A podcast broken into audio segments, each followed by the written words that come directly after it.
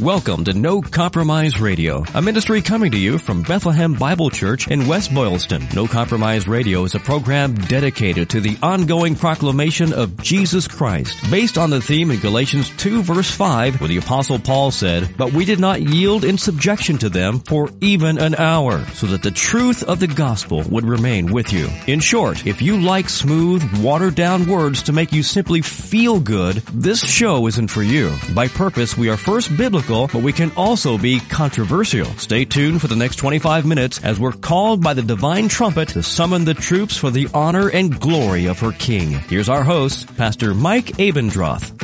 From Isaac Radio Ministry. It is Tuesday, therefore we have Tuesday guy, Steve Cooley. Welcome. Well, thank you very much. It's my pleasure to be here. I'm greatly humbled and honored to be here today.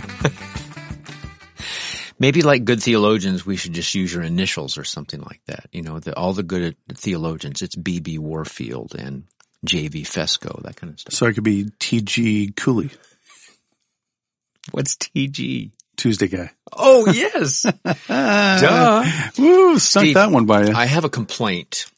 I'm sure you do. While I recognize that. So we're going to do this on the air then?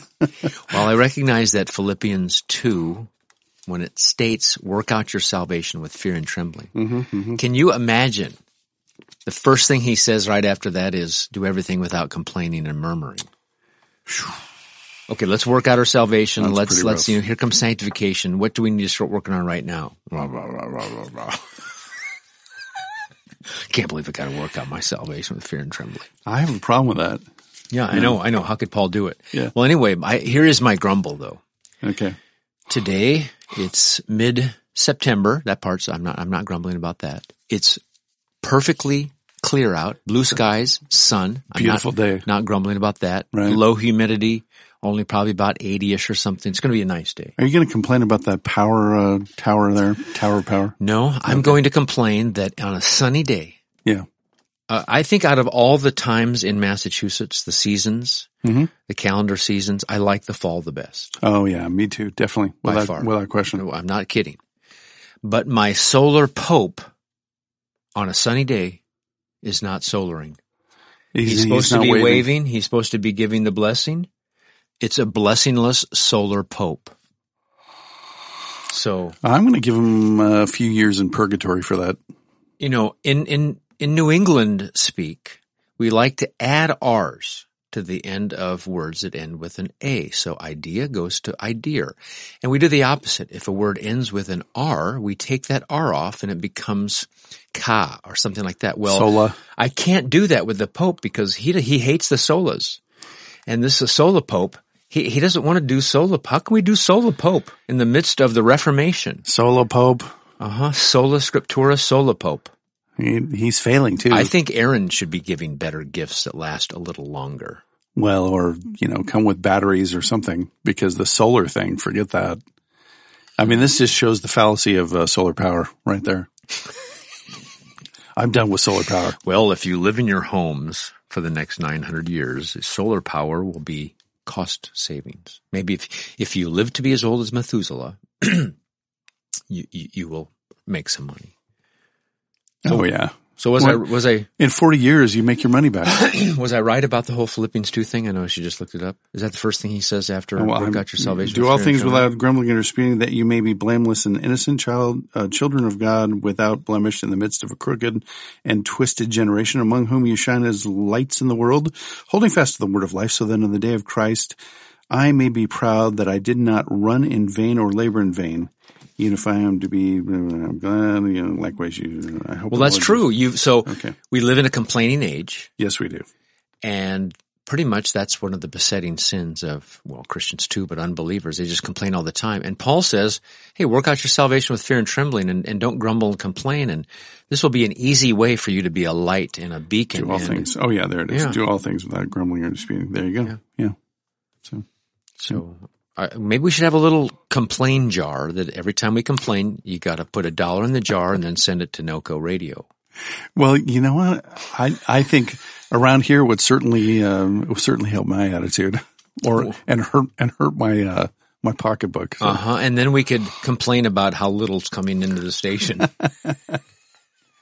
Steve, it is that time of year again where lots of ministries will say they've got to balance the books and consider the one-time love gift. We've got a wonderful uh, matching offering. I, I, just, you know, if your ministry uh, says call people at home for the money, then then maybe you should not hire those people. So then you cut down on some of your staff so you don't have to call people at home. Mm. Mm. Okay. okay. Well, today on No Compromise Radio, we have no idea what we're doing. and this is news? this, is, this is news. We forgot, you know, cool hipster stuff. Any music or food that you want to talk about before we start the show?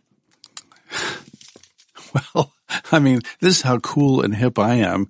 Uh, I was listening last night and thoroughly enjoying, they did this, uh, remake of, it's kind of a mashup of Take Me Home Country Roads and I Will Always Love You and On the Road Again, but it's all these different country stars and the way they did it, you know, the video and everything was really great. And that's how cool I am. You know, that's, uh, there's something about the mashup idea uh, that it's really great. There's something the kids were listening to the other day. It was a Frank Sinatra mashup with I don't know what kind of disco beat in the back and stuff like that, and "Fly Me to the Moon." And it was catchy. I liked it because you know you can't get new music from Frank Sinatra these days. What? I know. And then then you get the mashup. What did he he stop recording? Well, you know, I think it was a contract dispute, you know, RCA Victrola or something. Okay. Well, that's unfortunate. What I also like is they have these deals, I think on YouTube, Steve, where they'll take all the hits of the month or all the hits of the year and combine them all into one kind of sound. Uh, because they're song. all the same, they're all the same uh song. The beat's the same and you go, oh, I forgot what songs were popular, you know, back in 1997. It was a Macarena well, I mean, it is sad some some eras, and I'm sure during the disco era, you know, a lot of those songs were pretty much precisely alike, or like this. You know, I do like country music and this fad of the last few years called bro country. They put a string of those, you know, like six or seven songs and they just play them all together and it's pretty hard to tell the difference. In fact, there really was no difference. And they're all about, you know, hey baby, get my pickup truck. They're stupid songs, really stupid. Steve, sometimes we have the message moment on No Compromise Radio. We've mm. got the mm. Berkhof briefing. I've got a little instruction book here from Martin Luther. Can you think of anything off the top of your head for like a Luther's lessons? okay, that's exactly right. Excellent, excellent. Luther's lessons. When I preach, I regard neither doctors nor magistrates, of whom I have above forty in my congregation. I have all my eyes on the servant maids and on the children. And if the learned men are not well pleased with what they hear, well, the door is open. What's Luther after there for our Luther lesson? Well, I think what he's trying to say is, you know, you can't, um, you, you can't preach at a postgraduate level you know, and expect to hold your congregation because it's really not the point to show how smart you are, which I'm thankful for. Um, but if that was the goal, well, first of all, if it was the goal, you'd have a very small congregation. But secondly, um, you know, a number of people just wouldn't be able to grasp what you were talking about and they'd be utterly spinning their wheels. What you want is to make the word of God accessible the truths of God accessible to as many people as possible, not to kind of shut the door in their face and go, well, you, the problem with you people is you're not smart enough to understand what I'm saying. Steve, I think we've learned the hard way because we've probably both started uh, our preaching ministries at, at, you know, teaching at a higher level than we ought to have taught and kind of having that seminary hangover. Our fault more than the seminary's fault, probably. What kind of advice can you give to moms and dads who teach their children at home or Sunday school teachers that teach at the church or maybe even Bible study leaders or junior high, high school youth leaders who begin to really desire the deep things of God and are grasping some of the solid doctrines and connections as they see some exegesis through their hermeneutical lenses and they, they want to kind of go over the top. I mean, the good news is they're studying, they're going through the deep things, they're really after it but then it doesn't translate to their audience. Any advice for them? Yeah, I mean, I here's what I would say. I'd say good for you. It's the right thing to do to learn and to grow and and stretch yourself. But secondly, I would say think about it this way: if you're learning um, calculus, you know, how do you explain calculus to a six year old? Well, you probably can't. But what, um, but if, if the lesson was on calculus and you had to teach calculus, what you would do is try to make it as simple as possible and you'd use pictures or whatever, you know, you would, you would just bring your vocabulary and the illustrations down to a level where you thought, okay, can my six year old understand this? And then if they're looking at you quizzically, then you'd try to explain it a different way and you'd keep, keep going at it. And, and so my two overarching messages would be number one, well, three, don't, don't try to teach something that's beyond the capacity of most people to understand. Number two, use repetition. You know, sometimes, and, and by that I don't just mean repeat yourself. I do mean think of several different ways to say the same thing. Because sometimes you hear things one way and you don't get it. And somebody says it a different way and you go, okay, now I understand it. Um, and thirdly, I would say always it, it, it's good to ask questions, even if you're preaching.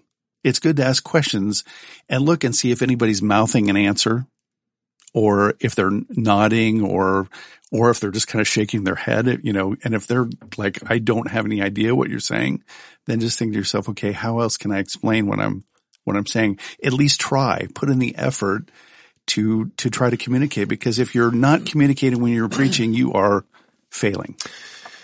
Steve, it would be wrong to exegete the congregation or the audience to whom you're preaching first and then say, in light of that, I will look at the text. So you put the people in between you and the text as you're uh, uh, studying the text and looking for authorial intent. I think that's wrong and bogus and uh, sola pope.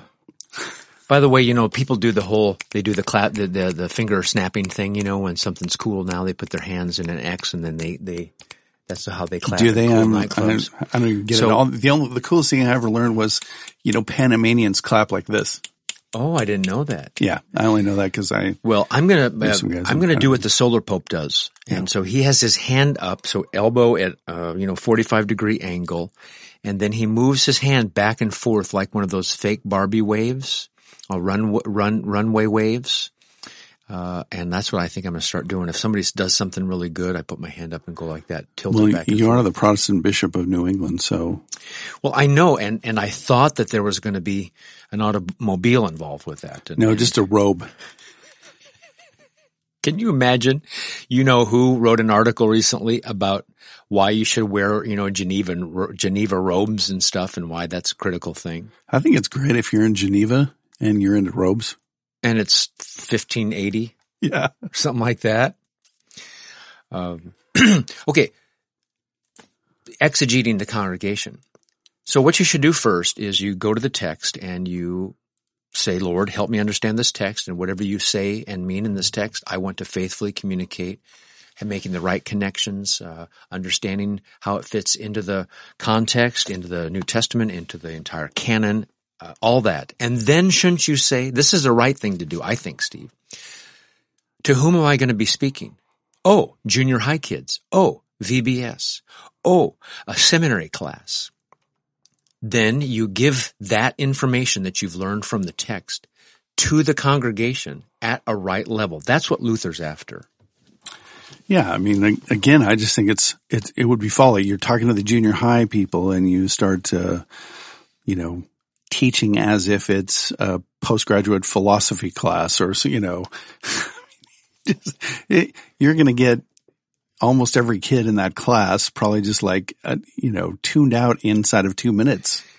Isn't it true that when you first begin to learn and study and you're getting all, you know, hyped up on the Greek commentary written by Peter O'Brien on Philippians or something, you know, and you think, okay, we're going to have the youth group and teach them through Philippians. And this is not an objective genitive. This is a subjective genitive. Yeah, I'm going to diagram these sentences for you a- as I as I teach, and you're going to be edified by that. Now, this. if you want to diagram it in your study, I'm fine for that. And what's the main verb and how does it connect? But then there should be this desire to teach those young people so that they can understand it, be excited about it. And frankly, uh, I know some preachers that I'm critiquing at the Master Seminary, and I think they are kind of they are more monotonish. They don't have a lot of ups and downs in their cadence. And I say to some of them, listen, why don't you try to preach this Sunday to your congregation uh, in a way that you would normally preach in the style you would preach to junior high kids? And I, am not trying to say dumb it down. I'm trying to say explain it simply and then give me a little passion, give me a little heat, give me some enthusiasm. If you don't teach with enthusiastic um, uh, gestures and voice to junior high kids, you are gone. Yep. Yep. And, and even younger kids too. I mean, if you don't do something to interact with them and to hold their attention, you're sunk. I mean, you might as well not even show up. Steve, what about the relationship between editing movies and editing sermons so you don't put everything in. Isn't it the sign of a good editor to have lots of, of scenes on the, uh, on the cutting room floor? Because while they were good scenes and they're interesting if you want to do the extended version, but it just doesn't flow well. How, why is it a virtue to leave some things unsaid when you're teaching? Well, let me put it this way. If you're writing a theological treatise on a particular passage, then feel free to put the kitchen sink in there, you know, and footnote it all. Uh, footnotes are really great. If you are preaching and you come with the kitchen sink and footnote approach, you should, as the congregation files in that morning, you should hand each one of them a pillow because that's what they're going to be doing. They're gonna, they're gonna, they're going to have a really hard time listening to you. And, and it's so often the case that we learn things during our study that we think are just fascinating. I mean, wow, I never would have known that and that is incredible. And then you just have to sit back, take a moment, take a deep breath and say, okay, how does this preach? How does this fit inside of the, the, the main points of this sermon? And the answer is it doesn't. And then it has to go. You know, I, I, either that or, you know, you, you just go, well, this is so critical. I'm going to redo my whole sermon around this one point. Well, fine. But don't just throw in cool facts just because you learned them. Steve, I can imagine that many men who go to seminary, graduate, go to a church and become a pastor are probably inheriting I mean, they're less than perfect, but they're inheriting less than perfect churches. And most churches today, if you say, hey, evangelical church, Mike, what do you think of them? Well, they're probably a little more man-centered than they should be. The sermons are too short. Uh, the music is too much on the entertainment mode. There's a, there's a, a prototypical evangelical church these days. Now you got a seminary guy and he, he goes into that environment and they're used to moralistic therapeutic deism and he starts giving them the exegetical data dump. Why don't you try to craft the message in such a way that you only sprinkle in some of the original language concepts and don't even say in the Greek it says, but you can say it a different way and then eventually and certainly throughout your ministry, you can turn into a John MacArthur who has educated his congregation over the last 47 years. And if you say present, active, indicative, a lot of people at Grace Community Church knows, know what he means. And sometimes, you know, and I, I know you would agree with this. Sometimes the, the tense or the, you know, the gist of the tense, you know, if it's a perfect, a one-time event with ongoing permanent uh, effect, you know, it's impressive in a given context and you just go, wow, you know, I, I, I wouldn't have thought about it that way. Or, you know, present active indicative, you know, believe, you know, are you believing permanently, ongoing, you know, um, is it a characteristic you know, kind of thing. And, and that's fine, but you, you just can't do that for every single term in the, or even most of the terms in your, in your passage because it's just not, that's not preaching. That's just a, you know, like what you said, it's just a data dump. If you say a Greek word, and just as Pastor Steve just said, explain it. There's nothing wrong with that. In other words, or this is what it means. And when you study a language, uh, you know, there are nuances that the English can't capture. And when you read, for instance, in 1 Corinthians chapter 15, where it says Christ died for our sins in accordance with the scriptures, that he was buried and he was raised on the third day. And if you say to people, if you'll just stop for a moment and think, about that raised and he was raised.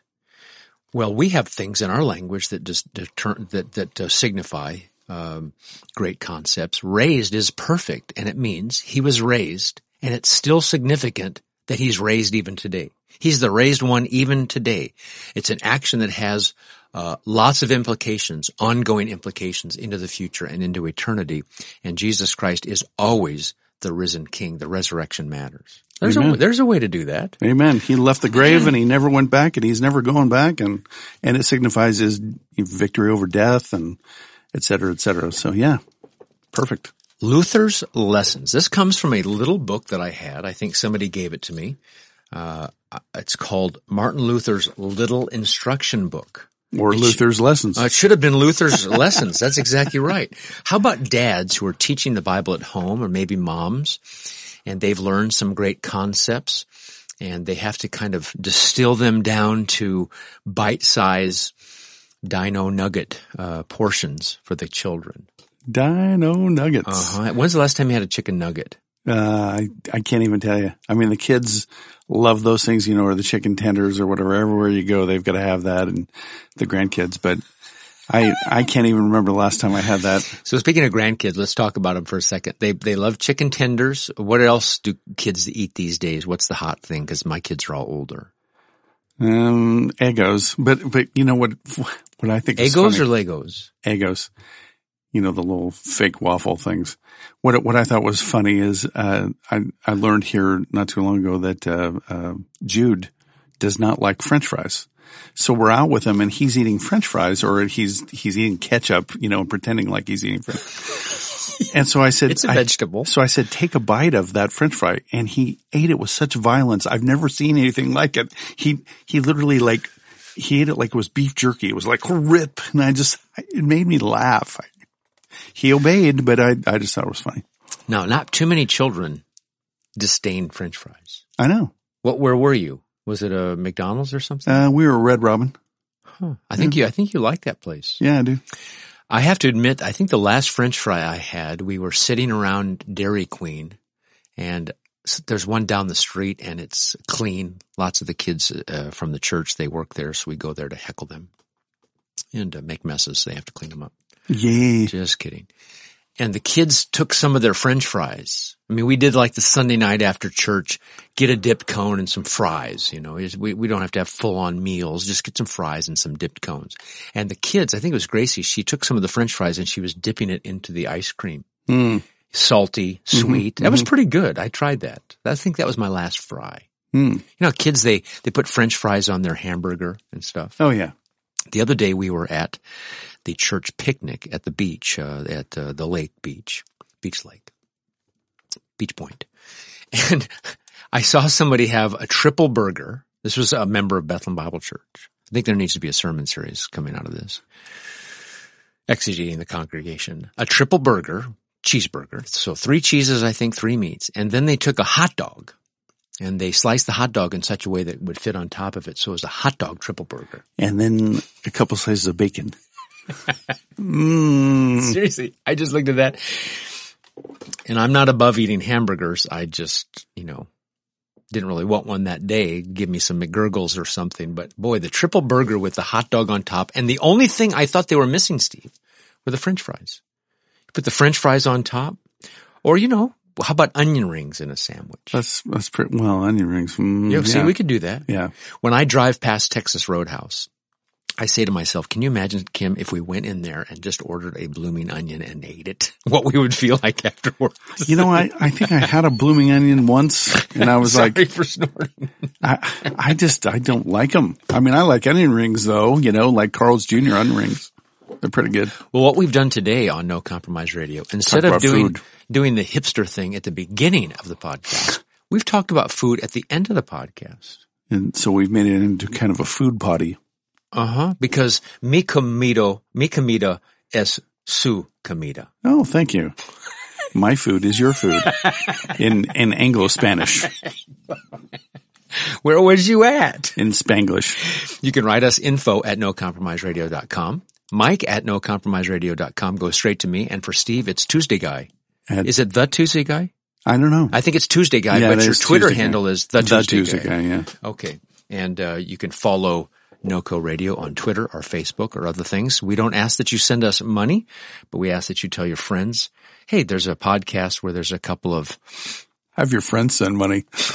No, see, the other day I said, don't send money, but if you're a millionaire, we've got a new deal. You can send money if you're a millionaire. We'll take that. Nice. Because you could, you could give according to your riches instead of out of your riches. Ooh, And then you'd be supporting a biblical concept. that'd be wonderful.